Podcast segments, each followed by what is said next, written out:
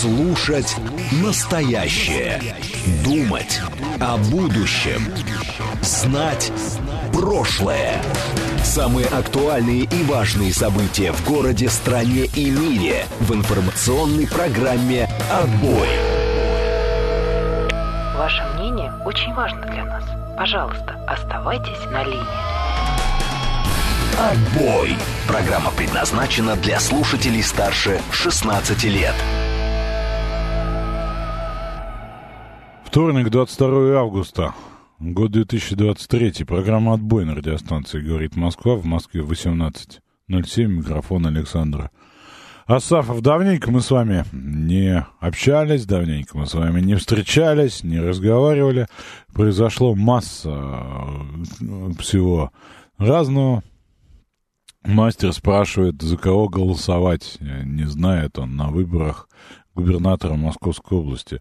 Я уверен, что у всех есть э, и сайты, и программы, и так далее. Сходите, почитайте. Что же вы на там мое или чье-то мнение ориентируетесь? Э, это неправильно. Пузатый Жожень говорит, что я вас предупреждал, что зря вы радуетесь запуском Луны и 25-й. Вот был же у вас Фобос Грунт. Вот получите, распишитесь. Кстати, об этом тоже хотел поговорить. А, где бывали, не молчите, об этом нам расскажите. Виктор 26, нам интересно очень. Отпустили ли меня из Магадана? Да, Григорий СПВ. Сбежал, сбежал из Магадана, назад летел в Э, самолете, э, скажем так, который был набит очень странными для Магадана людьми, но попозже расскажу. Александр, вы как-то интересовались, как у меня с лифтами, это Алла Серентушина. Интересуюсь всегда, я помню об этом. Докладываю, в эксплуатацию введен 8 августа, с этого момента 8 раз лифт в моем подъезде сломался. Видимо, погнался поп за дешевизной, вот и итог. Как сказал бы пузатый с Жожини, получите, распишитесь. Я не унываю, я хожу пешком и тренирую мышцы. Унывать, унывать смертный грех. А, история про ваш лифт, история вообще про все, конечно, укладывается в наше стереотипное ожидание от августа э, самого плохого. Откушали ли рыбку, спрашивает Нильс Михаил. Вы знаете, касательно употребления еды в организм, откушать мне представляется самым э, невероятно чудовищным на, на слух э, вот словосочетанием. Откушали рыбку. рыбку.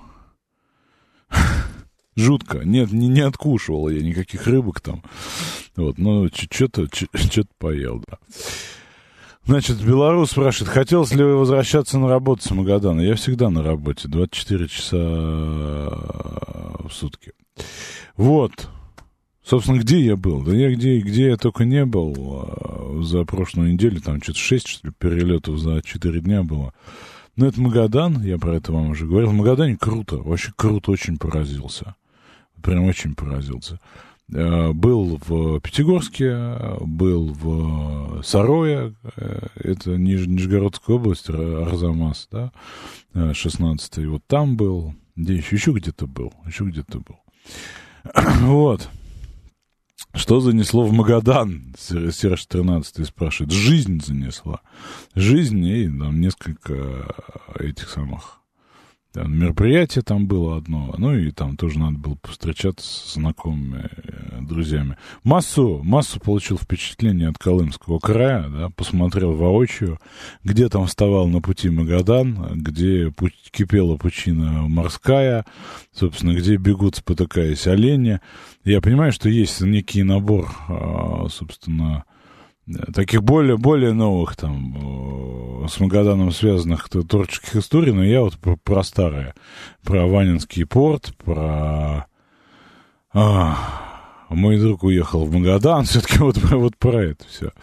Вот, очень интересно. Вообще не ожидал, знаете, но показалось э, мне это похожим, конечно, больше на Мурманск такое, да.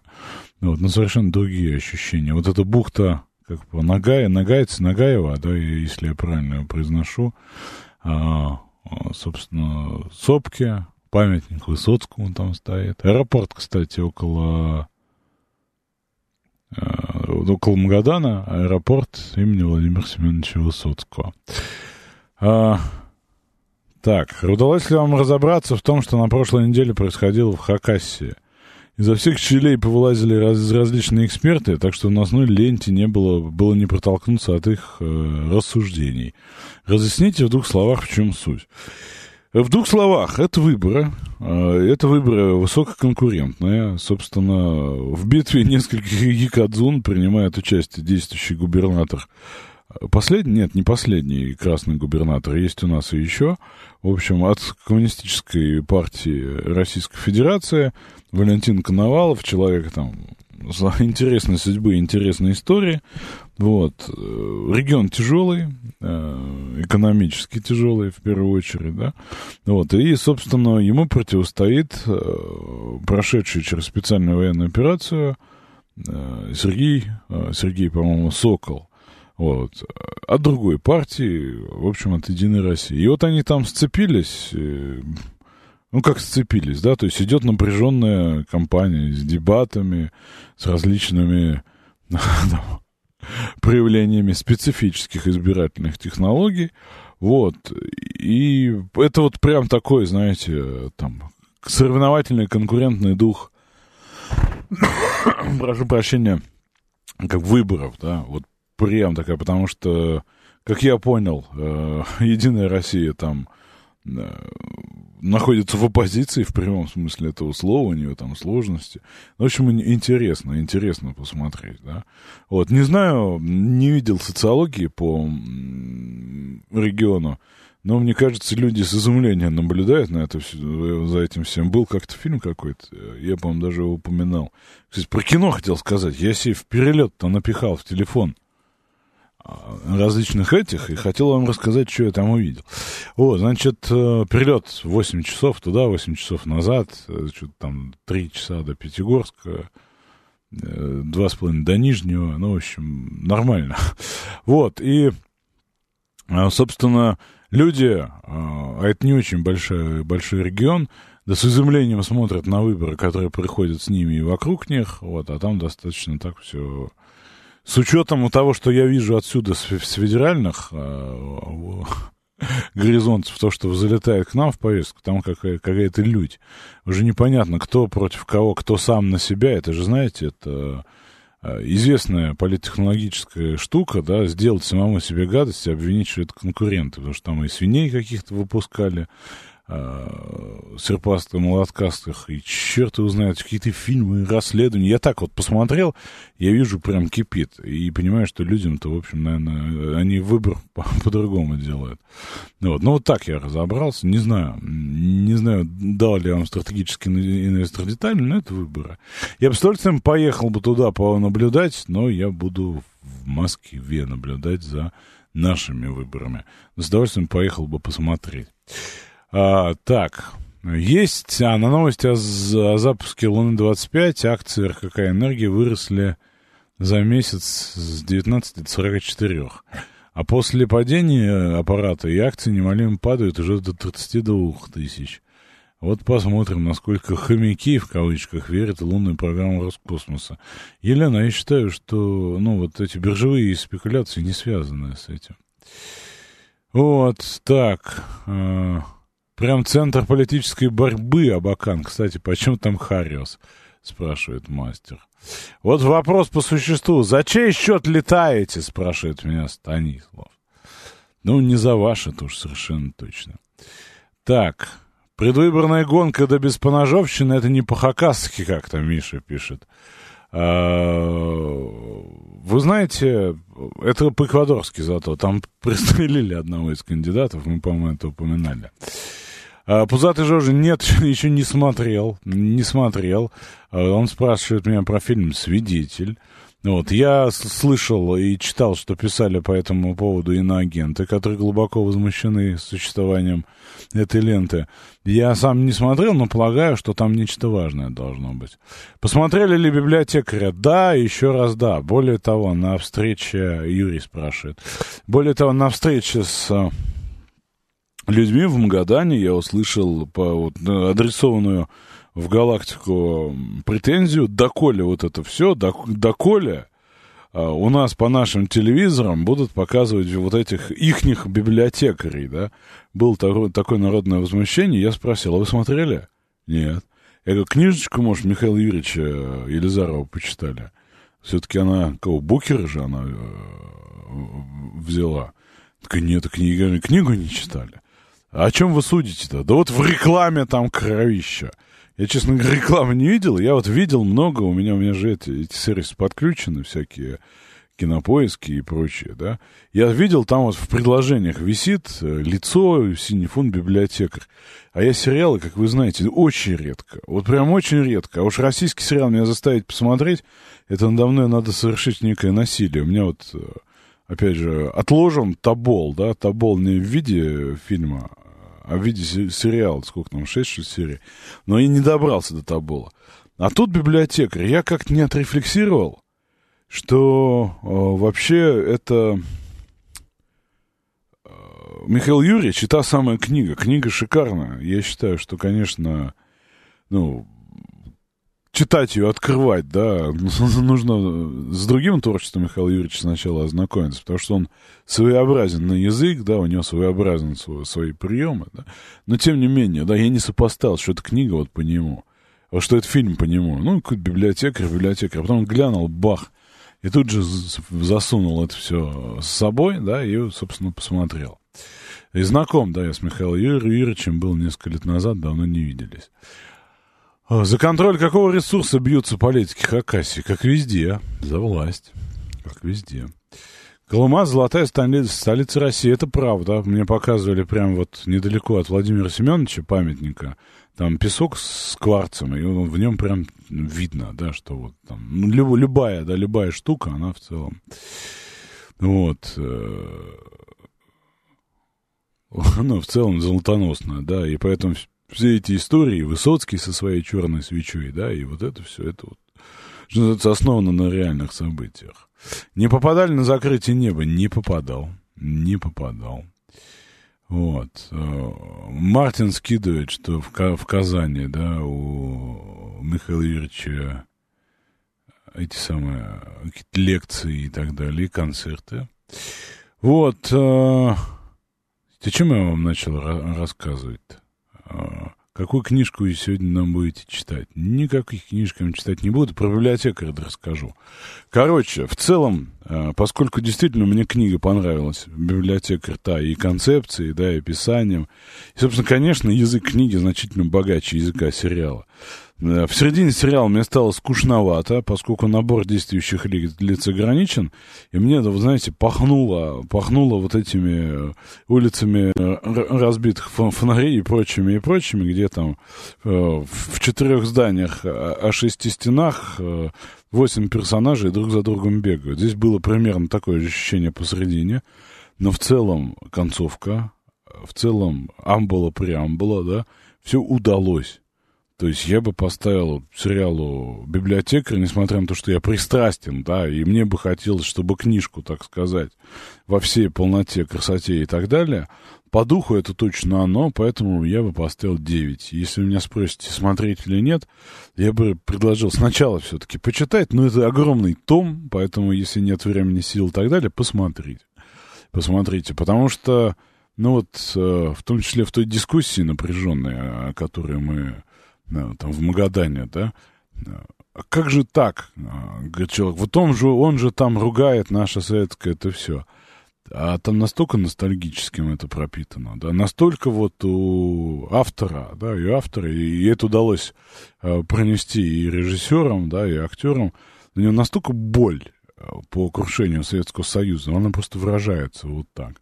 Настолько ему притят вот ну, по, пост советские, все эти 90-е обстоятельства, да, я бы даже сказал, что в фильме это, надо посильнее. А, Мартин, слушаю вас, алло. Да, здравствуйте. Вы знаете, я очень люблю творчество Елизарова, особенно песни. Я, он у меня в, плей, в плейлисте есть. Михаил Там Юрьевич интересно... большой ругатель в этом смысле. Да, да, да, они такие, нет, они такие, некоторые, ну, переходят там грань, э, этот, серьезно. Ну, а я, серьезно по книжке можем поговорить? Вот у меня один вопрос Давайте. меня смущает, который я вот не могу понять. Вы мне скажите, а зачем они его посадили книжки читать в конце? Но он, же- но он же объясняет, что он, что он... Вот мы сейчас с вами спойлер дадим на э, несколько... А, блин, в книге я так и не понял. В Зачем? книге написано там впрямую, да, и, собственно, в фильме тоже говорится. Посмотрите фильм, там, ну, формулировка есть прям отточенная в конце. Я не хочу, не хочу спой, спой, спой, спой. Обсудить можем. Нет, зачем? Нет, не он сел, а зачем бабки-то его посадили?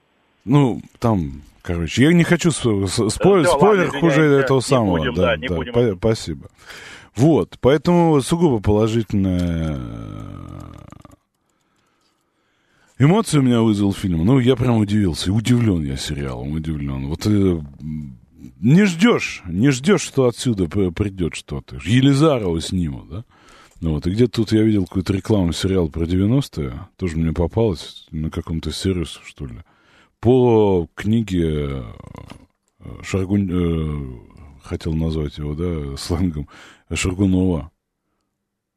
И там тоже меня поразило, там в, в саундтреке Янка, например, да. Вот для меня попадание э, в сериал книги Елизарова, да, и услышать, ну, гражданская оборона, ладно, то как-то мы привыкли уже, да, вот, но Янки, я вообще поражаюсь. То есть как, какая-то новая искренность приходит, э, приходит туда, к нам.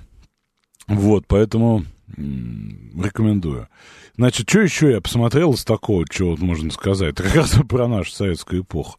Не знаю, рассказывал ли и вам, по-моему, упоминал, что я сделал заход на второй, э, на второй сезон э, пищеблока.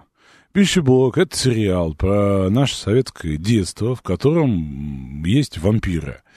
А, Ирина, а, мы обсуждали сейчас сериал «Библиотекарь» по роману Михаила Юрьевича Елизарова с известными актерами в главных и не очень ролях. Посмотрите. Вот. э, Собственно, по поводу пищеблока. Э, Первый сезон, у меня к первому сезону была только одна претензия, потому что я примерно в тех э, в тех годах бывал в пионерских лагерях. Вот. И, собственно, претензия следующая. Они там в джинсах. Джинсы в описываемое время стоили такое колоссальное количество советских денежных знаков, что их носителей точно в пионерских лагерях вот не было. Я, по крайней мере, не видел. Но это единственная претензия к первому сезону, которая у меня была. Со вторым сезоном посложнее, поскольку это уже по мотивам. а, По мотивам. И, конечно, первые серии, ну, как-то как меня подсбили своей предсказуемой простотой, простотой из э, э, этого самого, ну, и такого се- сериального духа, но в целом вполне. То есть, э, конечно, это не библиотекарь, да, мировоззренческого там такого касания нет. Вот. А, ну, в целом вп- вполне можно, вполне можно, да. Хотя это такой вот хоррор-экшен, или как его назвать. Артист из пищеблока был, на говорит, в Москве. Григорий СПБ пишет. А также Григорий СПБ нам написал следующее. Прочтите про Билли Миллингана. Я знаю, кто такой Билли Миллинган. И кино, кстати, по мотивам, это неплохое, про как оно, про 21 личность, да, недавно. Ну, относительно недавно было. Так, значит, э, хитровку см- смотрел неделю назад, и тут диггеры поперлись в канализацию на Неглинку смотреть. Вот Григорий меня это зацепило, потому что я... а, в общем, не хотел эту тему обсуждать, я тут новости слышал, ну кошмар же. Э, АМ, да, классный сериал, классный каст актерский. И актер вот главный этот, да, обсуждаемый нами с вами, играет хорошо, он прям играет, он прям в роли, да. И ему веришь, и когда он это капелюшечка, и когда он, собственно, хочет в Америку свалить, и когда он пытается заиграть, как актер, всех обмануть, да, и убедить, что он на самом деле все понял, да, и потом он органичен в своей роли, конечно, вот в, в конце, да. Вот. Спой- спойлер, фен- фентифлюшка, мы вам не дали спойлера, вы не знаете, чем там закончилось. Так вот, про диггеров, а, про диггеров, да жуть вообще, смотрите, я тут задумался, ну, мы с вами знаем все эти фразы. А, техника безопасности, инструкция по безопасности, написано кровью и так далее, да, шутки про фрезеровочный станок, который знал как свои четыре пальца. Но все это мы знаем. Мы знаем, что есть обстоятельства, куда лазить риск, что нужна страховка, что лучше в неофициальных экспедициях в горы не ходить, хотя это дешевле, что лучше там то... Мы это все знаем. Почему каждый раз происходит? Я тут обратил внимание, знаете, на что сопоставил? А, собственно, но люди-то не бедные. Но люди прям не бедные, но дождь, ливень, погода понятная. Ты лезешь под землю в русло реки. Ничего, ничего нет, ну, не, не намекает. Это примерно то же самое. Помните, как у, у весьма богатые люди залезли в полимерную бочку и спускались к, к Титанику, да? Вот. Ну, примерно то же самое, да? Вот. И масса, и масса таких обстоятельств нас окружает. Люди гибнут по глупости, по по разным обстоятельствам. Его, в общем, жалко. Я, кстати говоря, ну, не был э, в русле реки Неглинки, да, и там знаю, слышал, видел диггеров и так далее. Вот, но в этом смысле как бы опыта у меня релевантного нет. И сегодня, вот я слышал в новостях, Алексей Валерьевич Шапшников из Мосгордума сказал, что надо ответственность вводить. Кстати говоря, Боря, Борис э, Чернышов тоже об этом говорил, он на уровне Госдумы. Вот, и там про заброшки прозвучало. Сколько калечится на заброшках, да, сколько этих заброшек есть. Вот, и, ну, тоже там, тоже такие, такие тяжелые экскурсии. 9 тысяч экскурсий в канализацию стоит. Лучше к Ленину сходить бесплатно, Григорий СПБ нам говорит.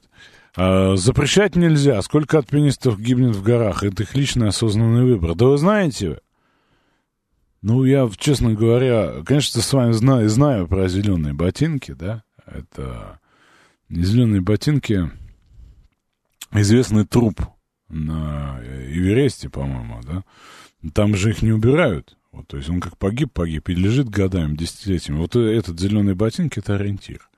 То есть там дошел до зеленых ботинок направо, да, то есть люди, которые там в жизнь положили, заплатив за это немалые деньги – в погоне, как пишет 800 да, за острыми ощущениями. Но вот, честно говоря, про технику безопасности... А этот, помните, был такой... Э, как, как они называют? Скалолаз, короче, нам на пальцах все поднимался, поднимался без страховки, пока да поднимался. Вот, и это... Это, короче, тяжелая история. Я не понимаю, как, как людям объяснить, что какие-то вещи делать опасно. Жалко, жалко, человеческая трагедия, жалко, что так кончается. Вот, ну, просто хотел упомянуть. Наверное, действительно, надо как-то ограничить. Надо штрафовать всех этих нелегальных развлекателей. Вот. Не знаю, возможно, это действительно такое призвание Диггера, но почему люди тогда гибнут? Лучше, чем от водки или простуд, считает Иван. Нет, я так не считаю. От водки-то, конечно, не, не лучше, а так же. Вот, ну, ладно.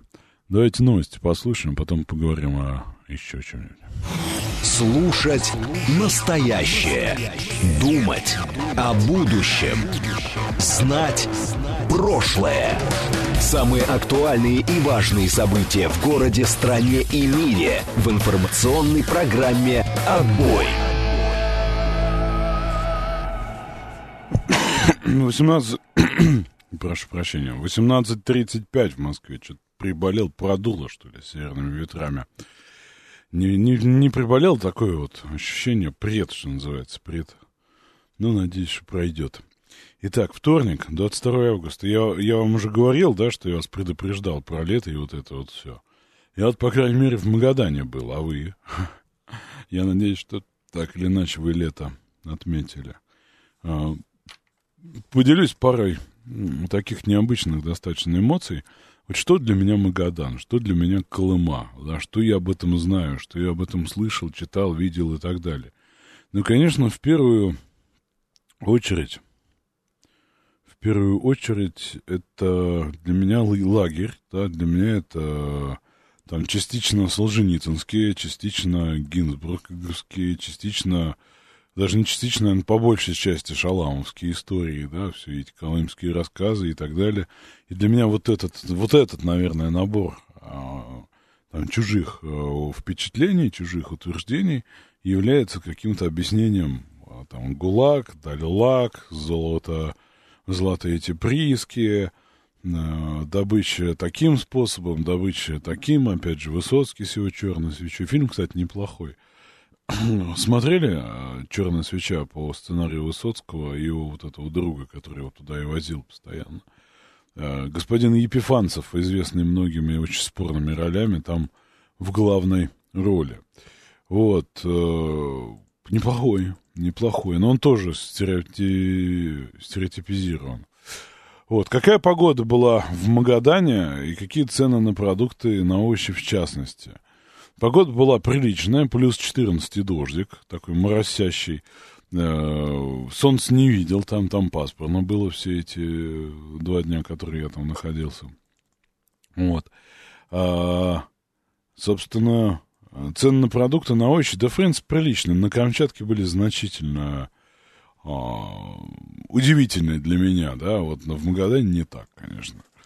Вот. И, собственно, продолжая про лошадками Кантары отошел в мирной, да, тот Кутунью погиб. Вот, и, собственно, про дальше, про Магадан-то, да, про Магадан, про Колыму, про Валенский порт и так далее. И, собственно, у меня там знакомые, которые очень, очень за свой край болеют, очень переживают, да. Вот, и у нас, естественно, зашла дискуссия, что ты знаешь про Магадан. Ну, что-то я знаю, что-то я слышал, я же давно живу я ни разу здесь не был. Вот, ну, как бы, уж лучше вы к нам, да, уж фразу-то, собственно, из известного советского кинофильма я знаю. И мы, короче, поговорили несколько часов, достаточно напряженно, с документами в руках причем.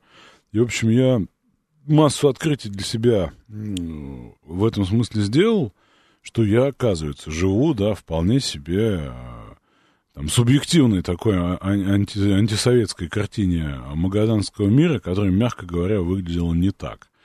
Ну вот, собственно, там базовая история, да, доставка одного человека а, на Колымскую землю для участия в, золото, в золотодобыче, да, ну вот, она, собственно, стоила 15 тысяч рублей на эти деньги. Это приличные деньги. То есть, условно говоря, если упрощать, а, можно было попроще и ну, более жестоко поступить, да, и в этом смысле, что о людях там заботились. И, ну, я сказал, да ладно, что вы мне рассказываете, что я не слышал, что все эти истории про то, как советская власть ни, никого никогда не расстреливала, а только заботились, ну, вот в ход пошли документы копии реальных документов, да, и там и монографии и так далее. Я был удивлен, короче. Я не знаю, возможно, да, об этом стоит как-то отдельно поговорить, отдельно почитать, сесть в библиотеку, поковырять. Но вот, ну, мое понимание этих самых магаданских колымских приисков, оно перевернуло. Мое понимание тех историй, которые мы про, про это читали у того же самого Шаламова, вот, ну, в общем, ну, мягко говоря, иные, да, потому что я смотрю, а там же, ну, там вот разные документы, там в том числе и какие-то никому не интересные, обычные приказы бытовые, да, и вот начальник условной безопасности, да, такого-то прииска, да, причем эта должность не очень престижная, потому что он не имеет доступа к, к нормальному заработку, да, вот, к добыче, от которой, собственно, артель там получает. Вот, у него оклад на эти деньги тысяча рублей. Рядом приказ о назначении из расконвоированных двух ветеринаров, да вот, по 400 рублей, да, то есть не сильно, не сильно отличается-то, по сути, да. А потом я читаю про сам, ну, то хозяйство, которое их снабжало едой и как, да. Потом я читаю про вот тот самый госпиталь, где работал Шаламов, который потом выучился, да, на фельдшера, да, и, собственно, перешел туда. И масса, масса, масса такой фактуры. Я удивлен, что никто еще до нее не добрался, да.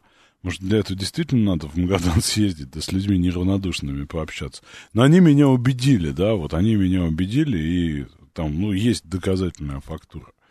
Ну, вот. И, собственно, почему Высоцкий? Почему памятник Высоцкому? Почему аэропорт имени Высоцкого? Ну, потому что он очень часто, он очень часто туда ездил, ездил портелем и пел и так далее. Что же все-таки держит людей в Магадане? Ведь деньги есть на переезд в любой регион России, даже мира. Ну, честно говоря, я думаю, что мы всегда переоцениваем чужое благосостояние и считаем, что они уж точно миллиардеры. Я этого не увидел, честно говоря. Люди очень разные. Люди работают на разных работах, в том числе, знаете, какая в Магадане чудовищная проблема? Это чайки. Это чайки, причем, ну, в нашем понимании чайки, ну, что чайки, вон летают, да, чайки, подумаешь, чайки. А там это прям проблема, потому что чайки там э, на две на группировки разделились, и, собственно, одна группировка чаек точно такого же биологического вида, да, что и это самое, вот, они живут в море, где и жили там, на скалистых берегах и так далее, да, в Охотском. А вторая решила, что напрягаться, будем жить среди людей. И они селятся на крышах, на чердаках. А это не маленькое существо, это чайка, да, это размером с такую хорошую, добрую собачку. И по весу, и по норову.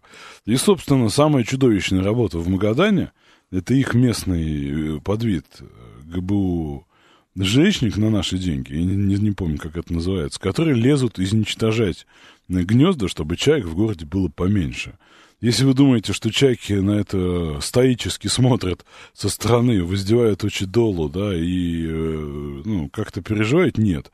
Они сбиваются в плотные группировки, в плотные банды, я бы сказал, да, ну вот, силовое прикрытие осуществляют гнезд.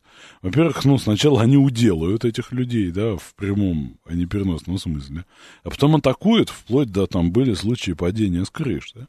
Вот, поэтому это прям серьезная проблема. Как они орут? Я с этим джетлагом, да, с самолета не то уснуть не мог, не, не то проснуться. Да, вот действительно, что ОПГ-чайки их боялись даже чеченцы, похоже на это, да. Вот. Я лежу, и три часа номера, мне такое ощущение, три часа ночи в номере на местные, у меня ощущение, что они вот прям меня в номере орут. Потому что так они, это самое. Какой-то сюр, о чем эфир хоть, поясните. Я делюсь э, своими впечатлениями о посещении Магадана, Сергей. До этого мы э, обсуждали на кино и, собственно, ситуацию, трагическую ситуацию в русле Неглинки, где погибли, где погибли люди. Вот мы, Григорий Спубы напоминает, со смехом вспоминаем чаек, которые продолбали крышу на стадионе в Питере. Такие могли легко. Такие вот эти самые чайки могли легко. Э, Владимир, слушаю вас. Алло. Да, здрасте. А, да, здравствуйте, Александр. Давно вас не был слышно, очень рад. Всего что... недельку, всего недельку я отсутствовал. Ага. Ну, все равно вас не хватало, так сказать, особенно вот ваши, э, собственно говоря, то, что вы как бы пропагандируете, ну, не пропагандируете, а даете... Владимир, вы услышали раскаяние в моем голосе, да? Ну, или, том, или пропустили по поводу, как я изобличал Шаламова Солженицына. При, при вас какая существует хоть свобода слова. Спасибо вам за это. Я хотел сказать, а относительно чаек, допустим, ну, современные технологии, так сказать, надо вот использовать, как вот сейчас в городах ставят, там вышки 5G, которые там вызывают симптомы ковида, так сказать, и прочее, так сказать. То есть людей не жалко, главное, чаек победить? Ну, если уж, так сказать, такая задача. Владимир, сколько в своей жизни вы видели вышек 5G, скажите мне, пожалуйста. Ну, я вышки-то видел, а уж там не, не, не знаю, какой там аппаратура стоит. Хотите, я вам открою? Ни одной вы вышки 5G не видели. Уже их нет. Ну, я не знаю, ну, по, ну если нет, так Starlink сейчас включит, так сказать, сейчас они группировку, так сказать, запускают. Starlink на территории России не работает. Да как же, он по всему, по орбитам, так сказать, по орбите на всей На территории России не работает Starlink, если что. Ну, не суть. Ну, Ладно, а не суть. Вы хотите чаек интернетом изводить в могилу к Биллу Гейтса? Ну, я факт то, что, как говорится, хоть и там нас кращали вот этими гулагами и прочим, чтобы там люди, так сказать, не могли даже мысли о том, в голове, чтобы у них мысли там зародились о том, чтобы вернуться, так сказать, на родину свою, вернуться украдину, так сказать, и вот кращали там гулагами, и Солженицын и прочее.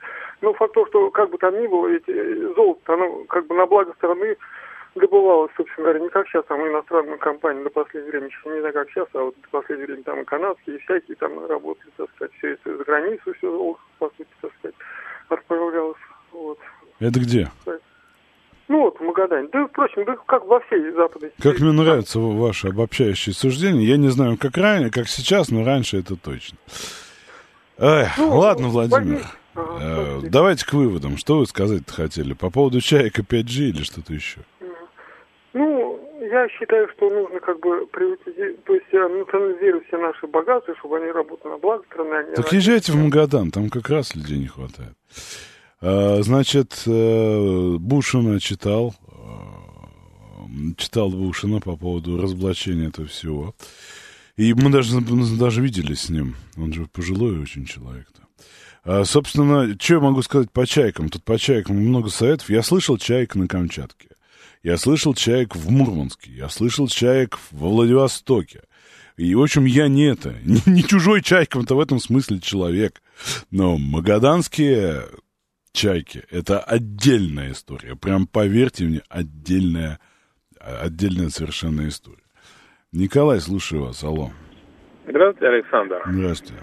Вот по поводу, вы так рассказываете про Магадан. Ну, конечно, Магадан, ну, вот я попал первый раз в феврале сидя вот там на скамеечке на берегу улицы э, Бухта Нагаева, знаете, что, какая для меня мысль дошла? Что вот ту территорию иным способом бы, как освоили мы, в принципе, освоить было невозможно. Потому что ничего, ничего в мире похожего нет по территориям, по географическим таким условиям. Э, и другого способа не было. А Колыма своим золотом, в общем-то, войну нам дала очень большой плюс. Фактически весь ленд финансировался оттуда, в том числе и золотой запас в то время. Ну, наверное, да, даже соглашусь, вот. да. А по поводу зоны лагерей, не, не знаю, вы так сказали как-то, друг Высоцкого, это Вадим Туманов. Да, так Вадим точно. Туманов написал такую шикарную книжку, э, называется «Все потерять и вновь начать мечты». Как раз он всю свою жизнь вот на э, Колыме, в колонских лагерях, он раска... ну, описал после военных, как он, он же, он же фактически моряк, был третий, помо... третий помощник капитана, я попал туда из Владивостока. Вот. И описано было все им, в общем-то, достаточно подробно. О тех, о тех территориях, о тех э, приисках. Вот. А по, а по поводу опять лагерей и зон, ну, наверное, проезжали как вот к аэропорту. 13 да, километр они его называют. Да, про, про, справа там. Это фактически единственное э, заведение в Магаданской области осталось. Заведение в каком смысле? А, вы в этом смысле имеете да. в виду? Да. Вот, да. Ну, э, тут э, вопрос такой, как оно развивалось, тоже интересно. Там же, вот как вы упомянули, справа-то порт этот самый, как он, торговый, да, условно, напротив да. Рыболовецкий, вот между двух. И там, если вы обратили внимание, там есть такие остаточки, они это называют Шанхай. И вот такие домики друг к другу лепятся. Их осталось всего ничего, там, там меньше десяти. Говорят, все склоны сопки были вот в этом.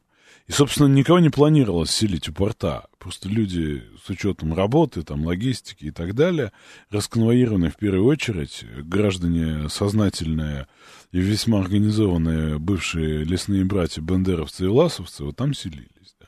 В 70-х там построились десятка пятиэтажек. Вот. Э, раньше на золотых приисках Колымели, поэтому название Колыма, пишет нам Лунатик. Владимир Сергеевич Бушин, к сожалению, умер. Да, я знаю, что он умер. Мы общались там лет 10 э, назад тому, а может быть и, и больше уже. Но я помню его. Я помню его хорошо. Вот, э, рассказ про чаек напомнил чаек в Лиепае.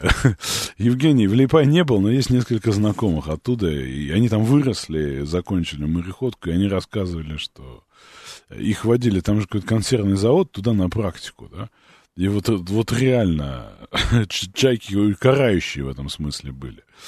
Вот, и там, ну, масса этих историй жутких каких-то было. Ладно, давайте по по, что называется, по актуалочке. У нас сегодня в актуалочке День флага. Я всех решительно с этим поздравляю. И хочу отметить пару моментов. Много было сказано, и президент э, на эту тему тоже сегодня нас поздравлял, да? А вы знаете, что вот я о чем задумался? Нас теперь судят и рядят, что, мол, мы везде вмешиваемся, потому что на улицах появляется в каком-нибудь Найджере, он же нигер, он же нигер, э, российский триколор, и Латинской Америке стал появляться на улицах. А вот я понял, что все-таки, да, если вот даже без, так сказать, без преувеличений сказать, это же стало символичным.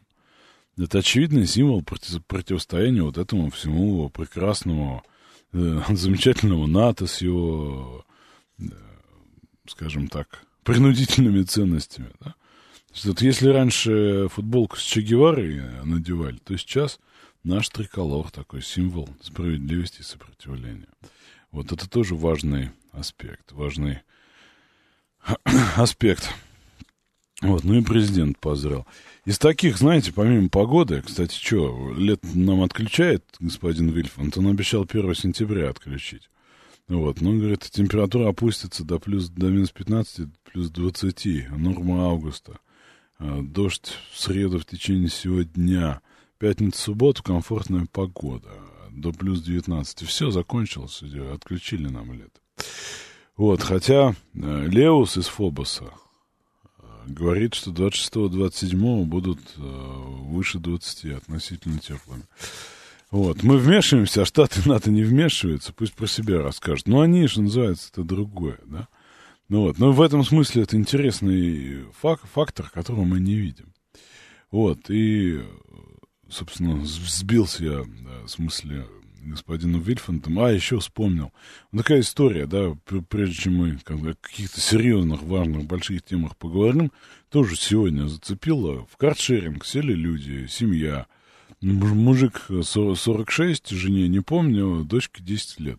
И дочка наткнулась на шприц. И, в общем, по социальным сетям, по чатикам, в общем, прокатилась паника. А, жуть, опять они заражают, да, и мне напомнил эту старую историю про э, в спинках этих самых э, кресел в кино, в автомобильных, э, в автобусных сиденьях, в общем, ВИЧ-террористы и так далее. Вот, э, и мне кажется, мы сейчас переживем с вами новый виток истерии про то, что наркоманы проклятые обколятся своей коноплей, а потом зараженные иголки везде распихивают. Вот, я думаю, честно говоря, это случайность, но вижу прям резонанс такой, да, и мамкины все эти э, группы и чаты вскипели, да, просто. Вот, я думаю, что сейчас мы какое-то время половим с вами наркоманов, террористов, ВИЧ-террористов, там, я не знаю, нарко-террористов. Вот, и в этом смысле врачи-то говорят достаточно здраво, что это, ну, в общем, не, не самый рабочий способ распространения опасных заболеваний, но тем не менее, вот по панику я наблюдаю. Ну вот. на самокате можно наткнуться на фалос, судя по контингенту. Судя по контингенту и не раз, Михаил, и не раз. А, я Вильфанда обманул, поеду в Дербент, дам лето до конца сентября. Даешь тему про нацистов и бандеровцев, Эдуард спрашивает. Скука. Да, честно говоря, что о них говорить-то, да? В каком смысле? Да. Задайте, задайте, что вас интересует. Контрнаступ, F-16, что там? Что там свежего на тех, этих самых фронтах? Я думаю, что сейчас все пару дней будут БРИКС обсуждать, какой он ненужный, какой он э, не тот и так далее. Я думаю, что это будет повестка формировать. Слушаю вас, алло. Здравствуйте, Москва, Алексей. Здрасте. По поводу иголочек, э, если можно, да? Да, конечно, да, давайте. Ну вот, э, заходил буквально, лифт не работал сегодня домой, на первом этаже, как обычно, смотрю, валяются тонкие шприцы инсулиновые. Э, также может уколоться уборщик вполне, если там, там темно, не видно в наших парадных, как в Питере говорят. Вот, это, конечно, да, дело серьезное, потому что кто-то, знаете, услышит, начнет сам все это делать. А хотелось бы услышать ваше мнение по поводу вот этих наших подземных коммуникаций, ваши мысли. Ну, в каком смысле сформулируете вопрос? Диггеры, что с ними будем делать? Как наказывать, как поощрять? Как Я нужно... солидарен с Алексеем Валерьевичем Шапшниковым, председателем Мосгордумы, который сказал, надо, конечно, всех штрафовать. Я считаю, что надо у нас была же какая-то инспекция, да, ловили же всех этих, там, заваривали люки и, и так далее, когда они там под Кремль-то пытались лазить. Я думаю, сейчас в нынешних условиях надо повторить. И, конечно, эту вольницу и по заброшкам снесли, снесли же это РХБЗ, или как она называлась, Химкинская, короче, это большое. Ну вот, и, и по заброшкам, конечно, надо отработать все, и по всем этим катакомбным историям. Потому что потенциал действительно кошмарный, там, если так задумаешься. Макрон не пустили на саммит БРИКС. Да на что он там потребен-то, да. Вот. Биологические жидкости никого заразить не могут, на открытом воздухе они очень быстро умирают. Напоминает нам пузатый и жужень. Э, ну да, э, это правда. Но мы-то считаем по-другому, что если шприц, это значит спит э, однозначно. Я статистику поднял. Что бывает с врачами, которые случайно во время операции там укалываются, да, этими иголками и так далее, оперируя зараженных. 5%. 5% вероятность существует, да? Поэтому если оно валялось где-то там в каршеринге какое-то время, но вероятность низкая. Можно поймать какие-то неприятные там штуки, э, болячки действительно, да, там какие-то заражения и так далее, но не вот, не, как мне кажется, не настолько. Хотя я не, не доктор, я хотя я не доктор. Ну вот, поэтому, а по подземным коммуникациям, конечно, надо закрывать, потому что, ну, это, это опасно. Это опасно, потому что от этого не только люди погибают, да, но это действительно, э, скажем так, некое пространство. А, значит, а, э, сейчас. Да, говорите. Добрый вечер, здравствуйте, Николай Москва. Говорите. А, по поводу иголочек. Тут вот буквально неделю назад воспользовался каршерингом и это был какой-то ужас. Какие-то бутылки после наркоманов, какие-то иглы лежали. Я чувствую, что это прям становится такой бедой-бедой, потому что им, наверное, проще сорендовать машину, даже они, наверное, никуда-то не, не передвигаются, а просто вот э, как место, как площадку. Вот. И, соответственно, там делают все эти нехорошие вещи. Вот. И, слава богу, был без детей, но я думаю, что если были бы дети, это была бы прям проблема-проблема. Так что, если Э, огласку вся эта история будет получать, э, то, наверное, это будет хорошо. Вот. По поводу диггеров, э, я помню 90-е годы, когда мы в детстве лазили по всяким там коллекторам, и как раз, наверное, в эти года эту всю историю заваривали. Э, сколько было всяких разных несчастных случаев, и сколько у нас разных приключений было нехороших в двух словах – так что я думаю, что это тоже правильная инициатива, эту всю историю закрывать, потому что это очень опасно. Да, с вами согласен по этому вопросу. Что касается каршерингов, я часто, да, вот так, я не, не то чтобы особо слежу, но я вижу, да, что люди, видимо, пользуются по-разному каршерингом, не только для перемещения из точки А в точке Б. Он 892 сразу проецирует. Главное, чтобы бомжи не брали каршеринг для своих сексуальных оргий. Я думаю, что если не будут это делать, мы с вами об этом не узнаем.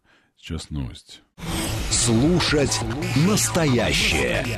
Думать о будущем. Знать прошлое. Самые актуальные и важные события в городе, стране и мире в информационной программе «Отбой». Ваше мнение очень важно для нас. Пожалуйста, оставайтесь на линии. Отбой. Программа предназначена для слушателей старше 16 лет. 19.05 уже, вторник, 22 августа, уже 22 августа. А программа «Отбой» на радиостанции «Говорит Москва», у микрофона Александр Асаф. Мы с вами продолжаем. Вы там просили про нацистов э, и бандеровцев, да?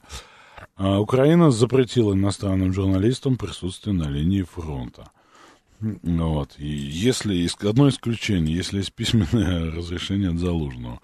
Можно ли получить письменное разрешение от Залужного? Ну, большой вопрос. А, значит, э, госпожа Маляр, замглавы Минобороны, пригрозила журналистам тюрьмой из-за новостей о введении в бой 82-й десантно-штурмовой бригады из застава стратегического резерва ВСУ на запорожском направлении. Вот, ну, в общем, очевидная, очевидная история, но так решил обратить внимание. Ну что, про БРИКС поговорим? Трудно найти Залужного, да, пишет Григорий СПБ. Ну, это, да, мы шутим. Ну, по, на понятную тему шутим. А, собственно, а, по БРИКС какие есть э, мнение сразу, да. Я вам, конечно, сейчас все расскажу по этому вопросу, да, но мне хотелось бы сначала вас послушать. Я, кстати говоря, не сказал же, как нам написать, да, упущение. Что называется отвык в этих своих магаданах. Для того, чтобы нам написать, вы должны уметь пользоваться телеграммом, точнее поиском в нем.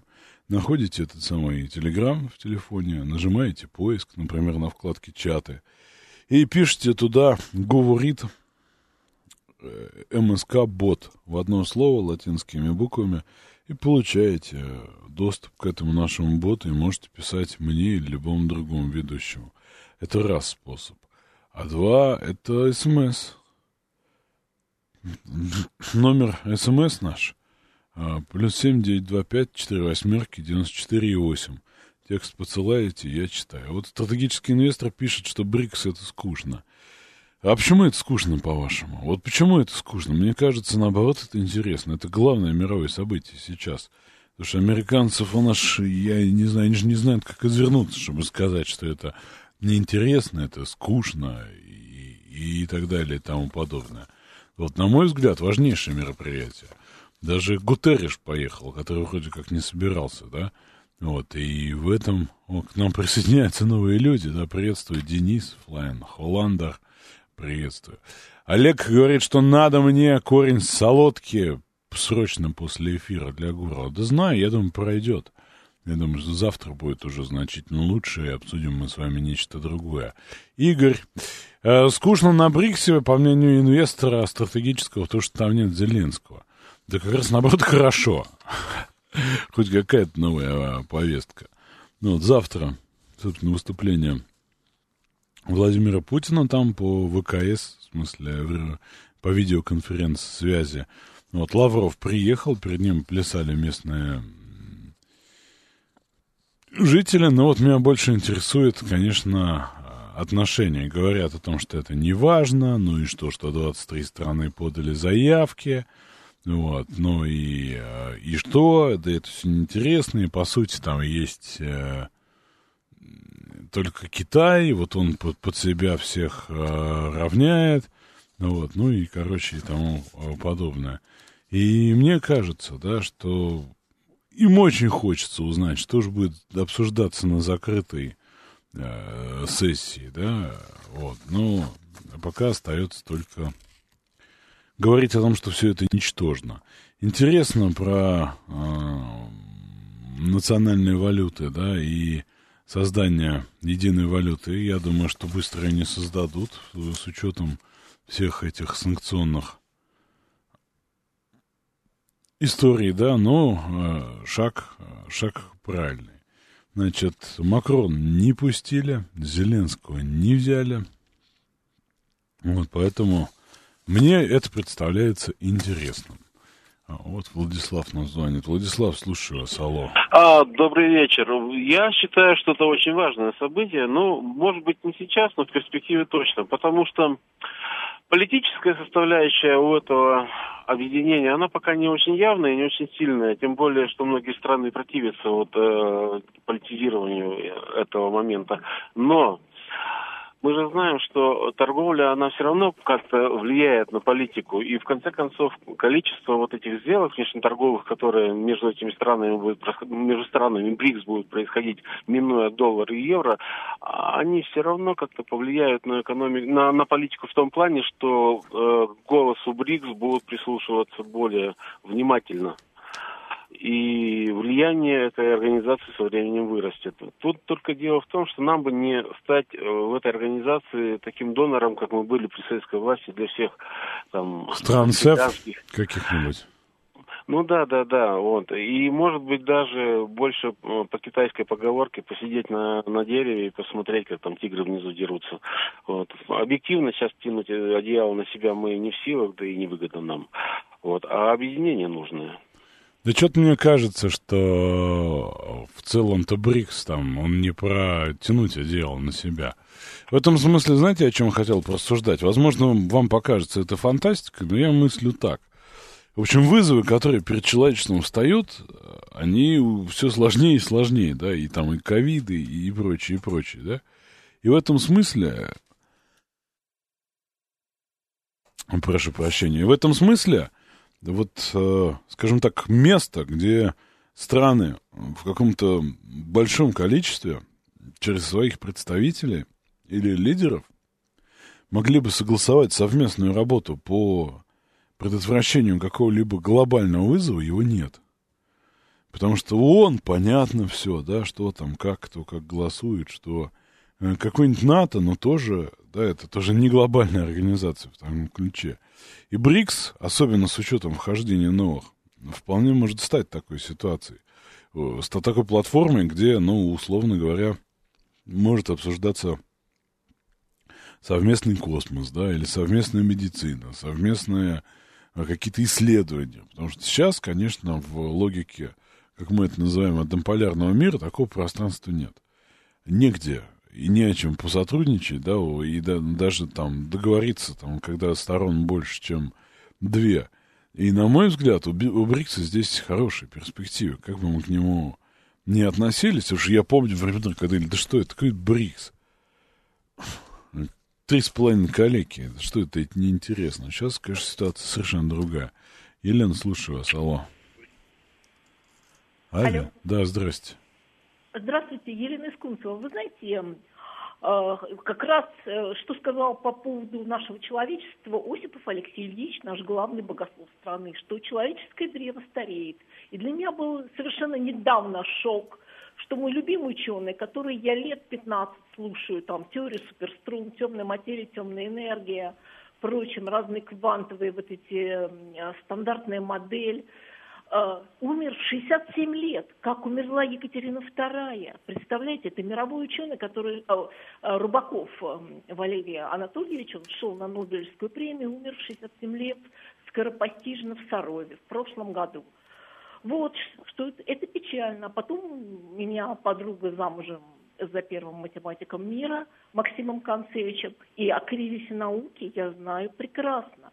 Э, кризисе познания. У нас же давно, у нас же две природы, квантовая физика, теория относительности. Они вдвоем ее никак не могут связать, вот эта теория суперструн, за которую Концевич получал мировую премию Краффорда или Крауфорда, я как-то ее неправильно заучила.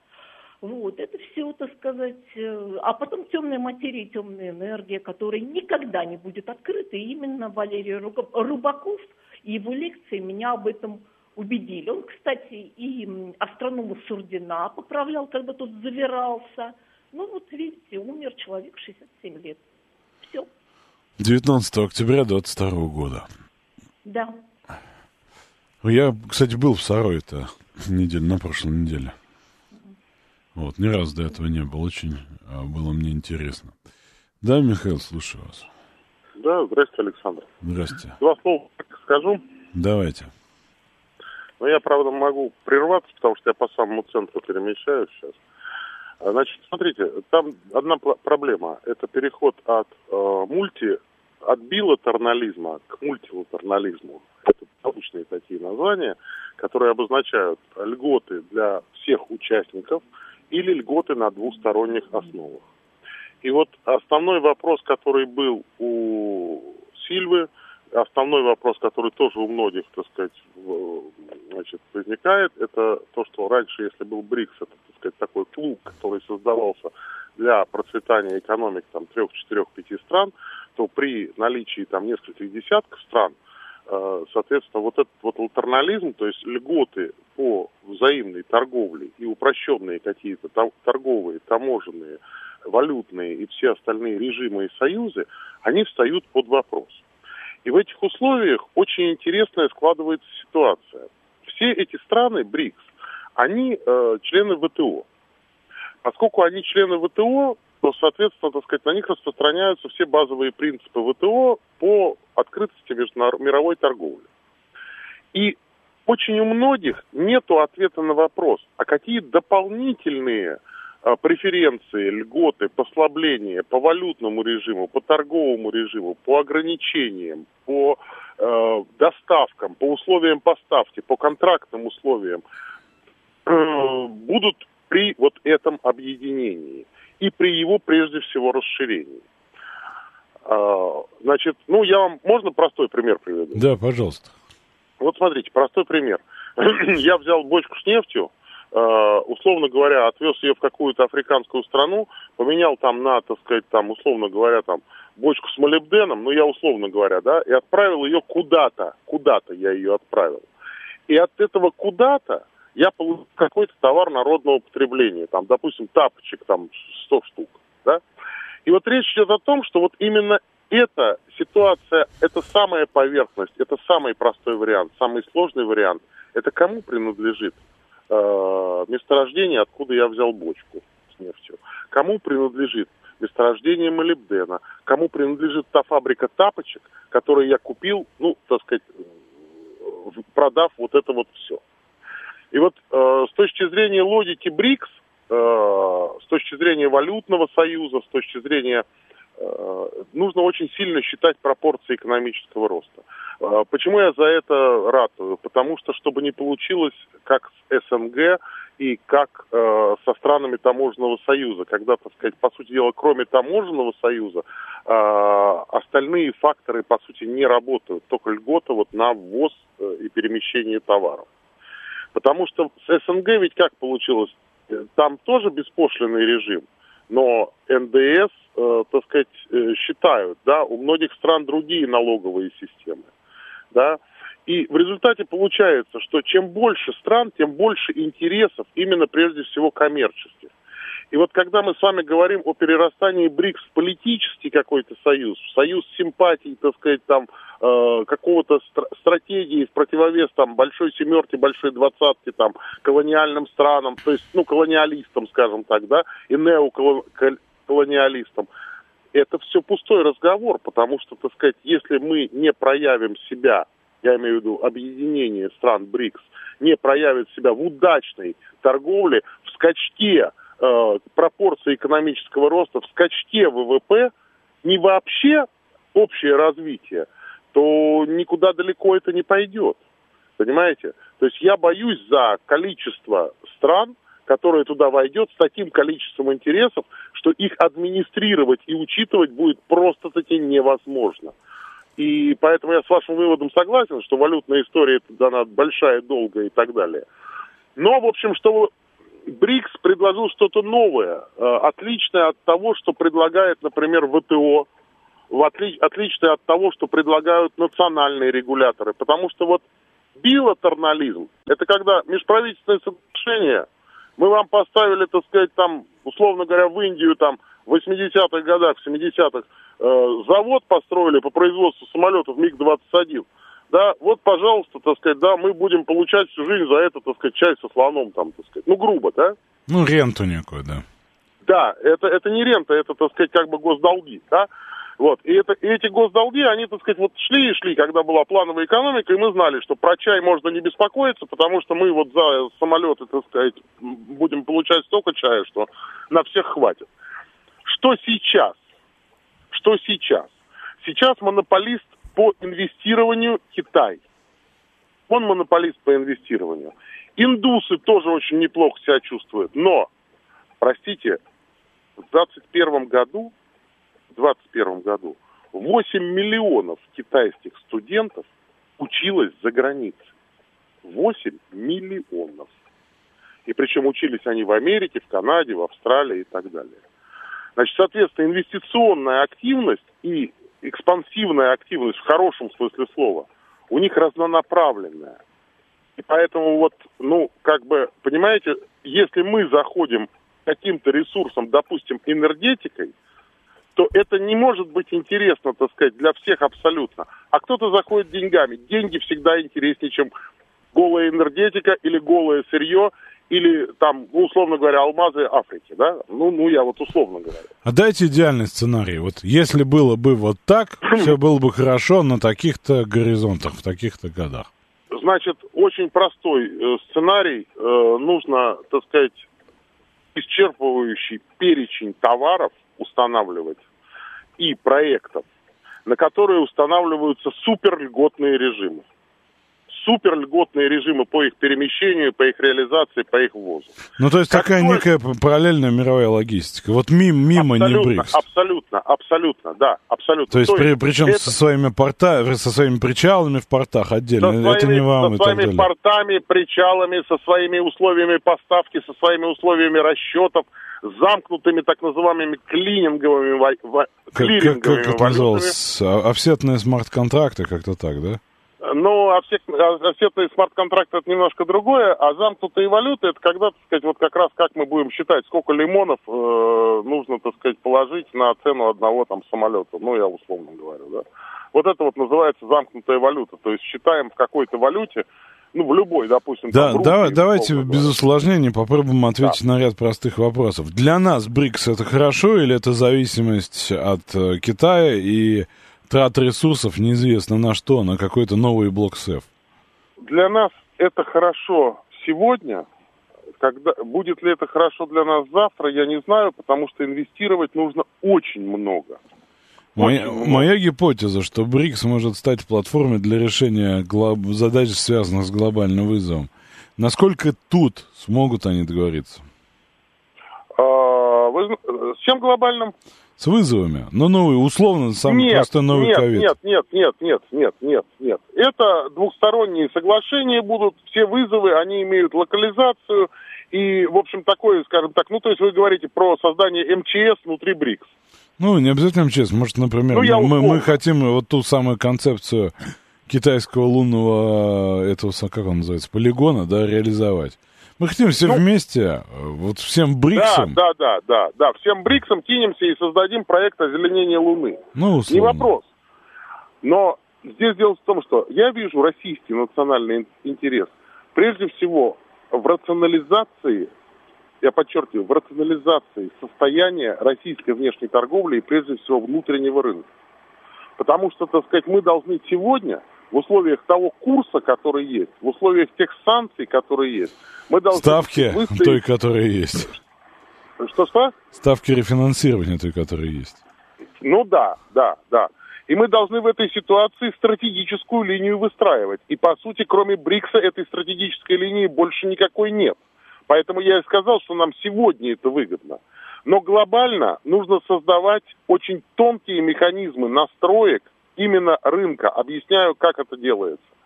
Если мы сегодня кинулись, ну не сегодня, а там 15 лет назад, защищать российский рынок от японских там и других, так сказать, внедорожников, не производя при этом ни одного внедорожника конкурента. Ну, в Елабуге же мы- что-то там делали, не?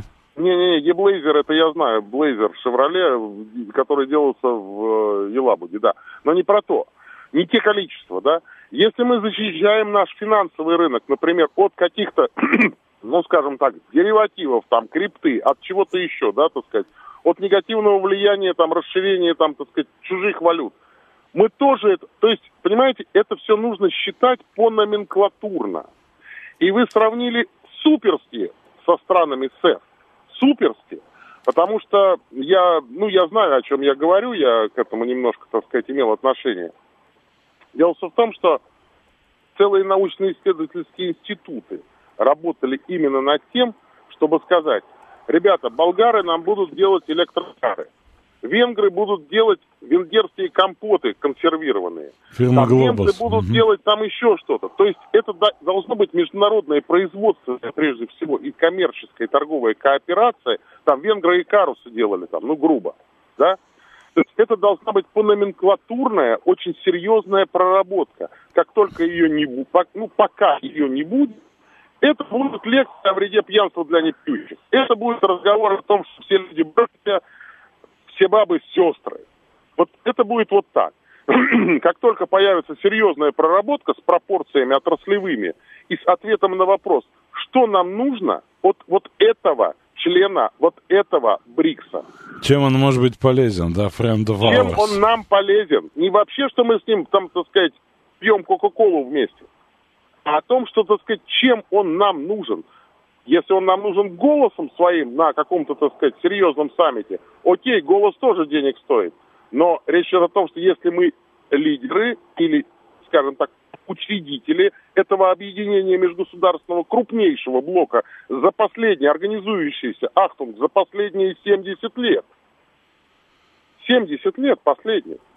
Крупнейший блок вот, ну, навяливается, скажем так, вот, вот он, вот, скажем так, в конфигурации его вырисовывается.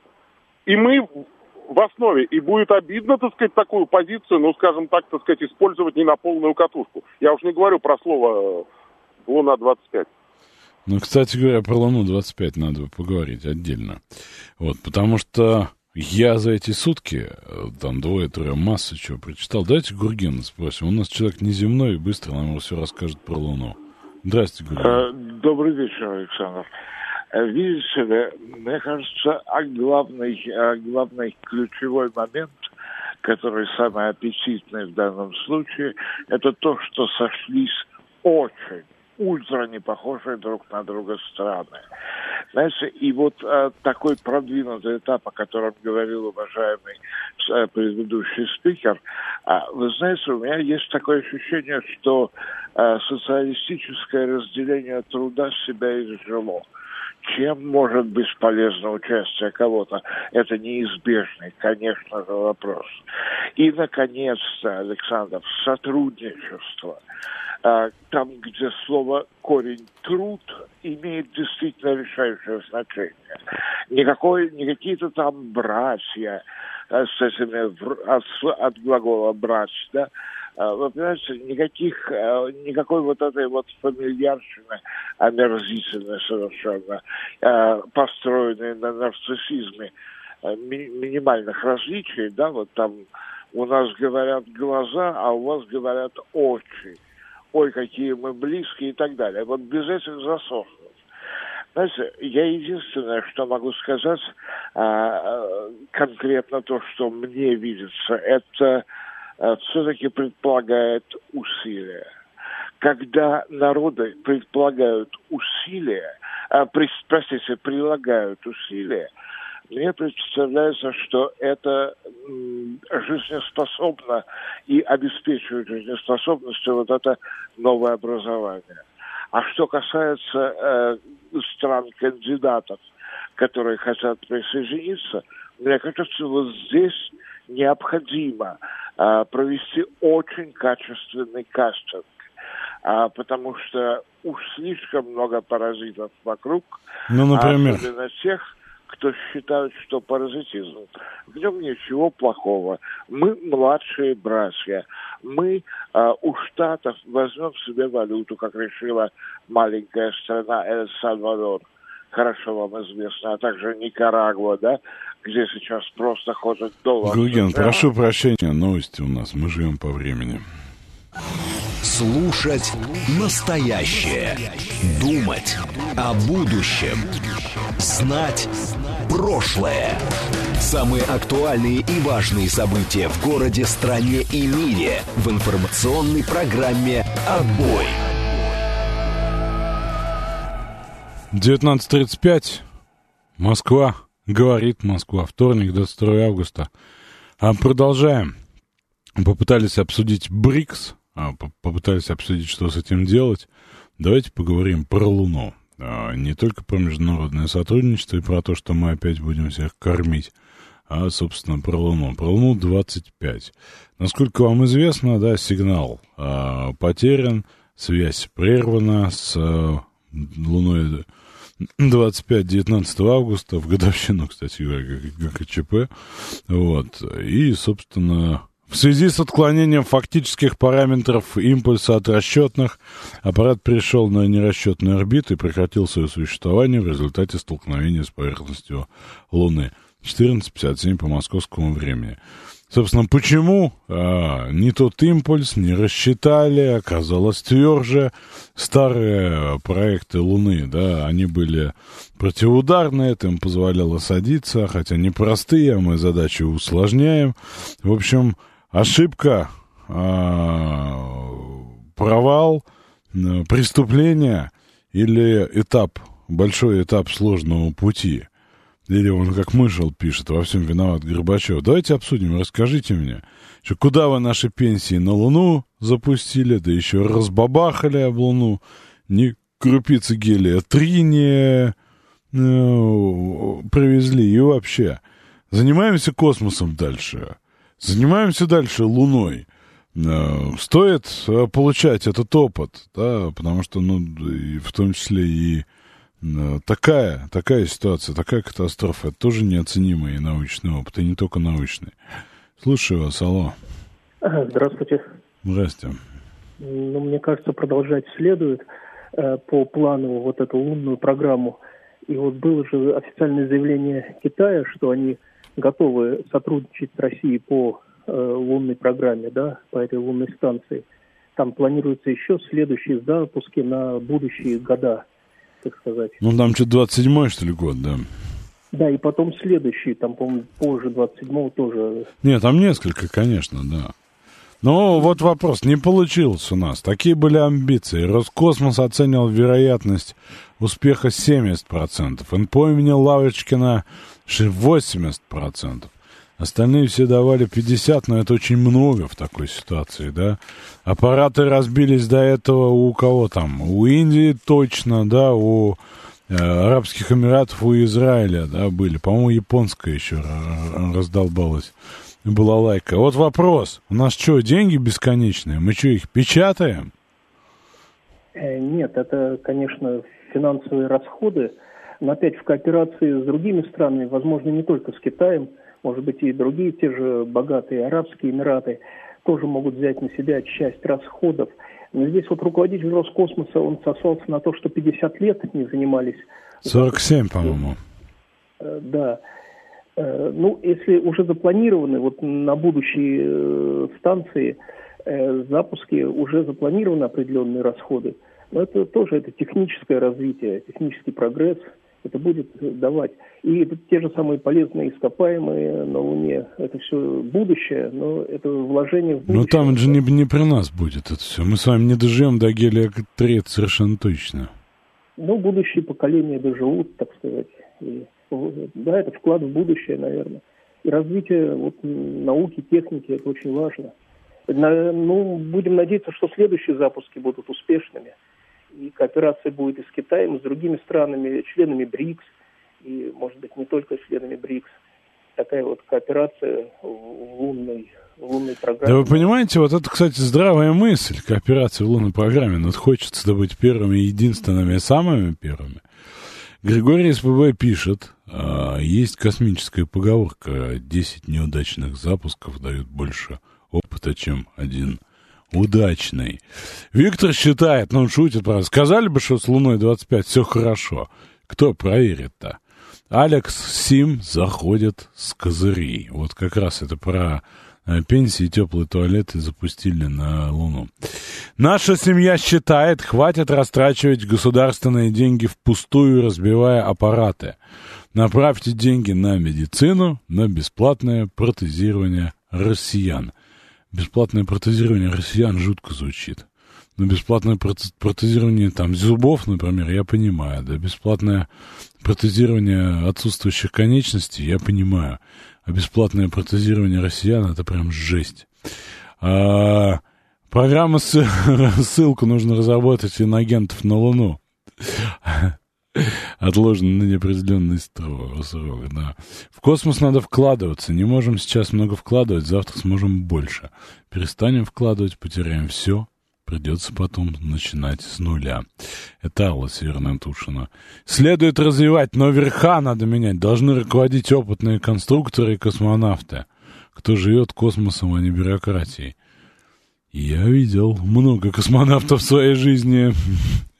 Большие у меня вопросы, да. А, так, мы подписали какие-то соглашения о сотрудничестве в комплексе, то ли в космосе, то ли с Зимбабве, то ли с Замбией. Будем ждать результатов. А Луна-25 перелунилась. Какая проблема, спрашивает Светланыч. В эфире слушаю вас, алло. Добрый вечер, Александр. Да, здрасте. Я хотел бы предложить всем вспомнить э, поговорку про оптимиста, пессимиста и стакан наполовину. Вот. Так э, предлагаю всем побыть оптимистами и все-таки убедиться в том, что, ну сколько, 70% давали, до 70% долетели – по-моему, очень неплохое возобновление программы. Ну, сложно с вами согласиться, потому что эмоционально мне хочется победы, чтобы ту воду, которую американцы нашли посредством радаров, наша вот эта самая Луна с каким-то номером достала и отправила на Землю, да? Мне хочется полной победы, чтобы стало понятно, чтобы Борисов вышел и сказал, «А после анализа успешного полета Луны-25 на Луну мы понимаем, что место возле Южного полюса не подходит для создания а, лунной базы. Поэтому направлены нами экспедиции Луна-26 и Луна-27 в кратчайшие сроки приземляться там в море спокойствия, я не знаю, у другого полюса и где-то еще, и будут размечивать место для солнечной там базы, лунной, лунной космической базы, да, куда мы, собственно, приглашаем всех партнеров по БРИКС. Вот это я готов услышать. А то, что получили колоссальный опыт, это я знаю. Но есть факт, связь потеряна и так далее. А, мастер считает, кому нужна эта вода нафиг на Луне? Кинетическое оружие надо размещать. Представьте, один маленький метеорит э, упадет в американское нефтяное хранилище. Не везет нам с планетами. Сейчас Луна, да это с Марсом как-то нехорошо получилось. Когда это на логарифмических линейках и таблицах брать, вычисляли, то попадали и в Луну, и в Венеру. Вега, да, назывался проект, по-моему, венерианский. Да. Борис выходит и говорит, я только, только что на Луне найден стол Стэнли, не он Стэнли Кубрик, а не Сэнди. Главное, чтобы с ответным визитом оттуда никто не прилетел. Да мы на Луне кого ждем встретить? Мы же в кино видели только нацистов. А, помните, участки на Луне продавали? Кому-то на участок куча цветмета упала, пишет Дробик Сергеевич. Я напомню, что Трамп сделал Луну национальным достоянием Соединенных Штатов. А, слушаю вас, алло. Алло. Да, добрый день, Николай Москва. А, на самом деле, по поводу алгоритмических линеек и всего прочего, а, в Роскосмосе работают все те же специалисты, что работали и тогда. Это 80-летние, уже 70-летние ученые, которые работают в КБ. Вот, новых людей туда достаточно редко кто приходит, потому что зарплаты, ну, не очень, мягко говоря, большие да и потом э, недостаточно проектов, которые у нас в космосе сейчас существуют. Спутников как бы много э, создают, но они сейчас чаще всего либо военные, либо связь, и, соответственно, это целая проблема для развития отрасли. А вот именно научных, опять же, здесь стоит заметить, что э, большинство раньше и насовских спутников э, имели наши компоненты – с точки зрения и анализа почвы, да и вообще ну, большой перечень компонентов, которые использовали зарубежные спутники, зарубежные программы. Вот. А к этому надо относиться к, к прилунению нашей Луны э, достаточно спокойно, потому что это такая ситуация, которая э, может возникнуть когда угодно и по любому поводу. Но вот когда мы были на армии 23 сейчас, мы разговаривали, а что могло произойти, вот, потому что пока официальной информации нету толком, только одни какие-то обрывки. А, появилась информация, что а, были там нештатные ситуации, просто на которые закрыли глаза, потому что они не были достаточно серьезными. И вот э, времена Рогозина э, к таким вещам относились, наверное, наверное, посерьезнее. И больше тестов было, несмотря на все плюсы и минусы. Сейчас вообще речь, наверное, не об этом о этом человеке. Вот. А вот к тестам могли бы и э, еще несколько раз э, сделать облет и только потом посадить, чтобы удостовериться, что все было хорошо. А, ну там, насколько вот я слышал, вот из скептических таких вопросов, называлась Луна 25 раньше Луна Глоб, и по идее у нее миссия-то была зависеть, ну, на орбите, да, находиться с орбиты, вести наблюдение, а вот из нее решили все-таки сделать... Это было очень давно. Это было очень давно. Но это она его же... переносили, его же переносили много раз.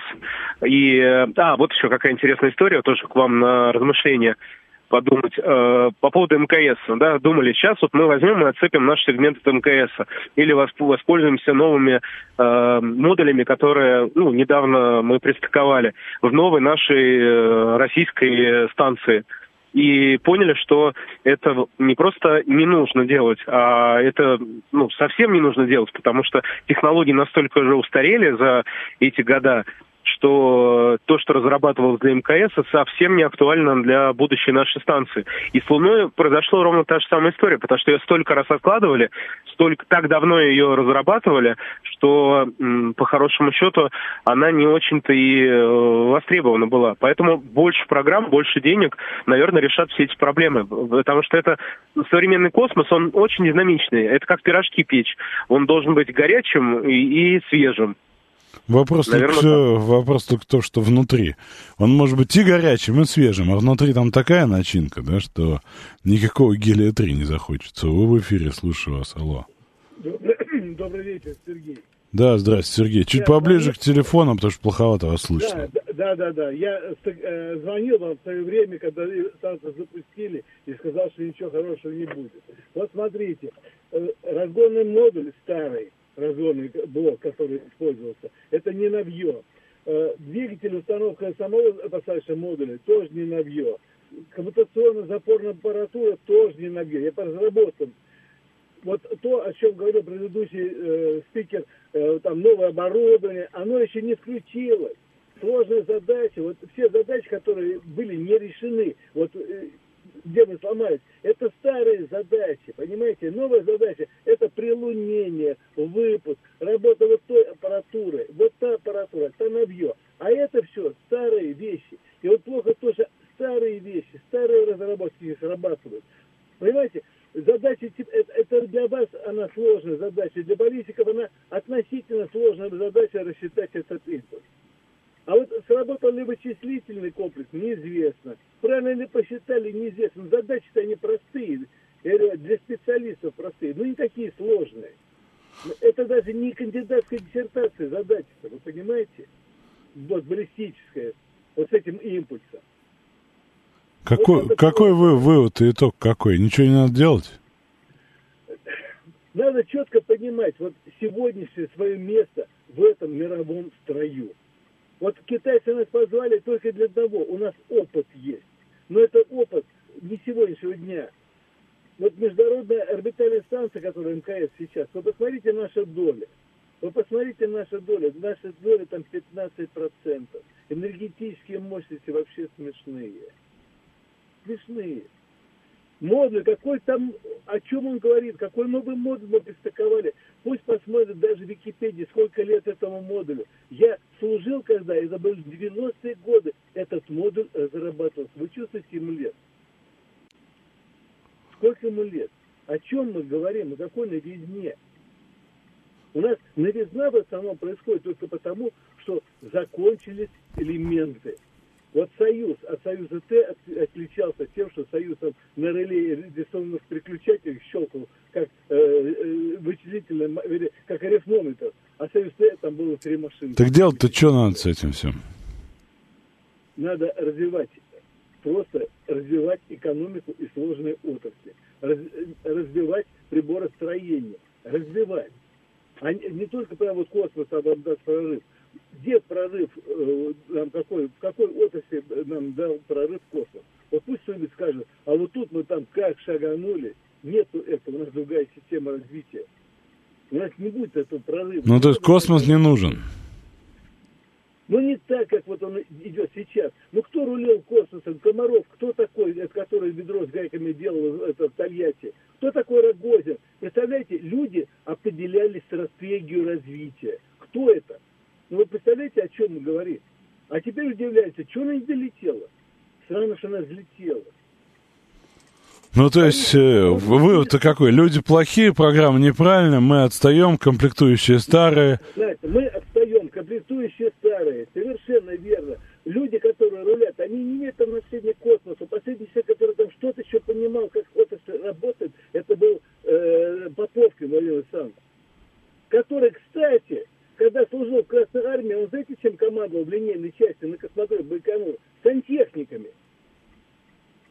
То есть, если брать, так сказать, да, его подготовка, там, да, его знания, ну вот даже это взять. Я все равно не понял, что там с космосом делать, кроме как поднимать экономику.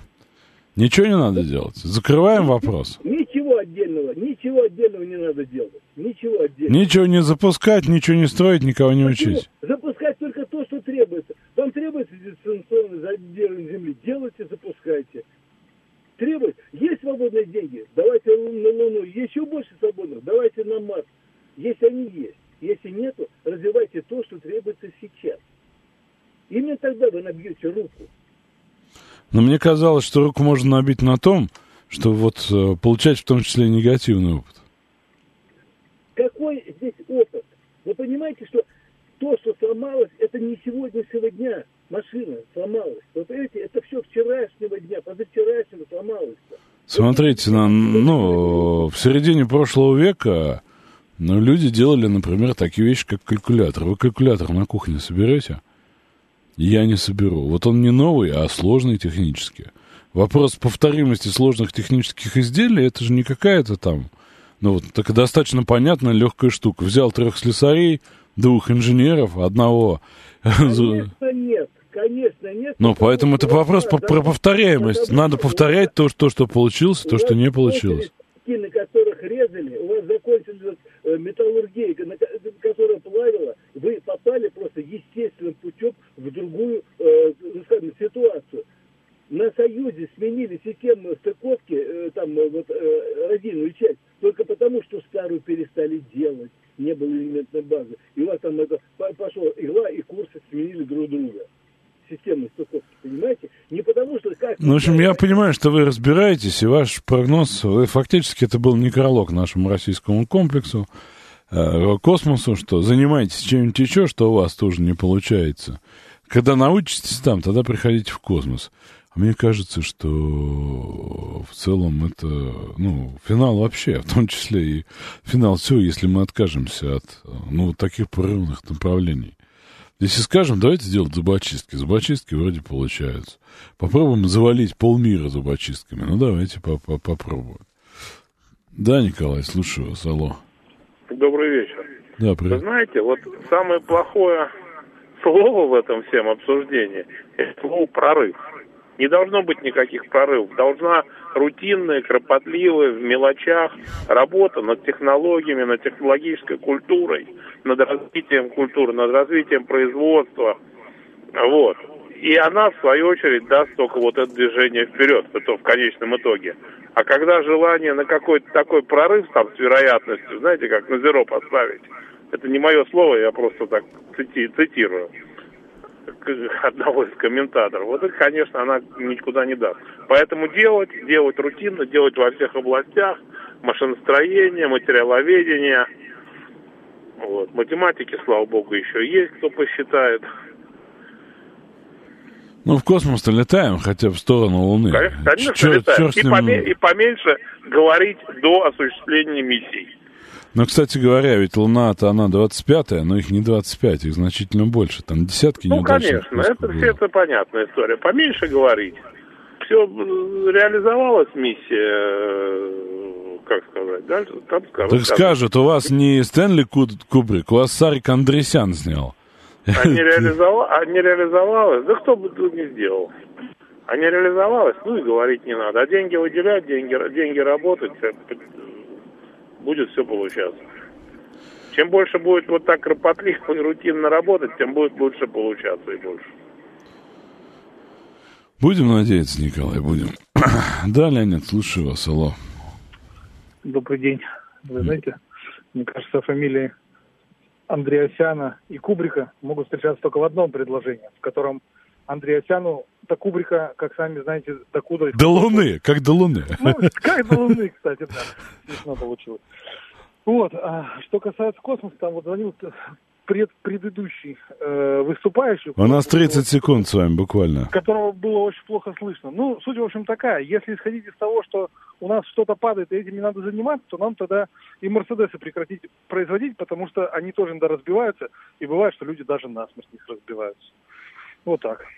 Ну, я понял. Я тоже считаю, что надо усиливать, надо интенсифицировать, надо делать больше. Ошибаться, падать, вставать больше, больше и больше. Потому что в этой стратегии будет успех, да, потому что кривая ожиданий работает иначе. Э, что я могу сказать? А на сегодня, что успели, то успели. Завтра продолжим. А посмотреть сериал, если получится. Но мы про политику завтра уж поговорим.